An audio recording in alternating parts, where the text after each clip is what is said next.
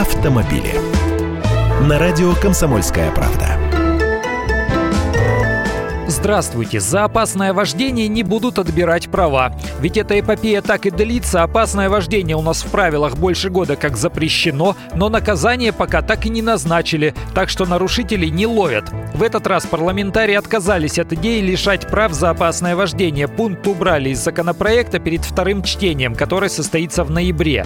На сегодняшний день дело обстоит так. Госдума приняла только в первом чтении законопроект, который устанавливает штраф за опасное вождение в 5 тысяч рублей. Ждем-с. А пока давайте освежим в памяти, что такое опасное вождение. Это отказ уступить дорогу машине с таким преимуществом, игра в шашки в потоке, несоблюдение безопасной дистанции и безопасного бокового интервала, резкое торможение, если оно не требуется для предотвращения аварии, препятствование обгону. Что-то из этого перечня нужно совершить неоднократно.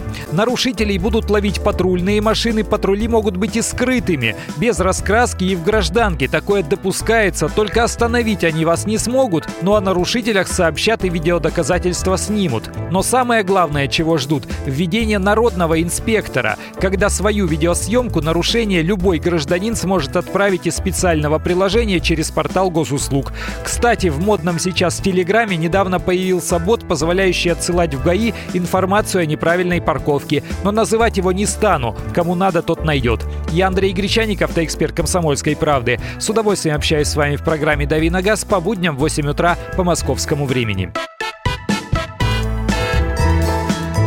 Автомобили.